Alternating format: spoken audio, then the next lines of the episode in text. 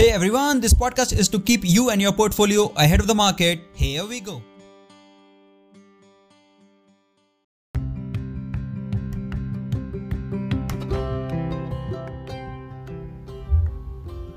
In a long term investing, your behavior contributes 99% part of your return and research contributes only 1%.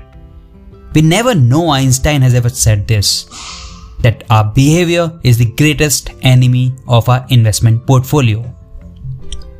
How many times it has happened with us that we sell that stock जो हमारे portfolio में profits में होता है and we decided to continue to hold that stock जो losses में reflect कर रहा होता है hi welcome to this edition of bull baby podcast I am Lokesh Today I will discuss a very important concept known as disposition effect.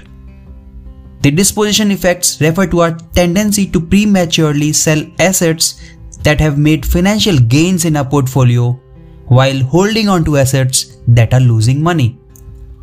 For example, exiting from Asian Paints or HDFC Bank kind of stocks while continue to hold Yes Bank or PC Jeweller.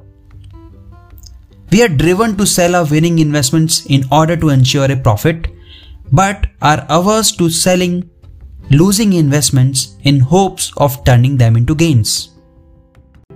हमें लगता है कि हमारे सारे investment decision are very logical rational but somewhere we make many decision which are driven by fear pride misconception at the very most basic level, we can agree that it feels good to win, it feels bad to lose, and losses generate more emotional feeling compared to the equal amount of gains. So, if given a choice between winning and losing, our obvious response is to opt for winning. Whenever we sell a stock in gains, it gives us an impression of winning. It gives us a false pride. Whereas, whenever we sell a stock in losses, we feel like we are losing something. We need to accept that it was our mistake in the first place to invest, which is not easy for everyone. There is also one model called mental account which creates this disposition effect. Whenever we invest in any stock, Apart from opening a financial account, we also open a mental account for that particular stock. Mental account causes us to view each investment in isolation. And because of that, it is difficult to close that mental account in losses. And as a result, we are more likely to ride our losers for too long.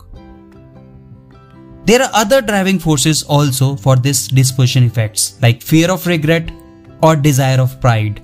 Fear of regret is very powerful. This disposition effects creates many regret anxieties in our mind. Like what if we sell a losing stock right before it takes off or what if we don't sell this winner and it drops? This pride of winning and fear of regret combine themselves and creates a major forces for this disposition effects. So what can we do to prevent this disposition effect causing us to make poor decision or poor investment? Answer बहुत simple. Stop holding on to your losing investments for too long over selling winners too soon. But yes, this is easier said than done.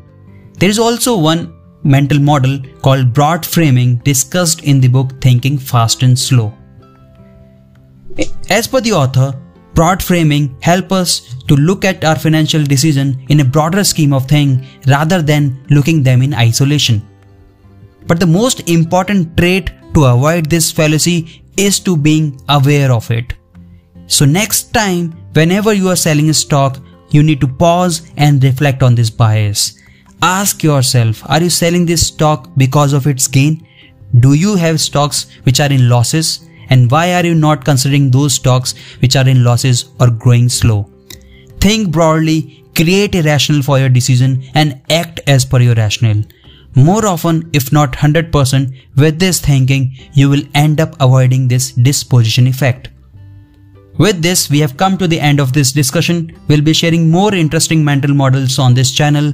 Stay safe, stay connected. Thank you.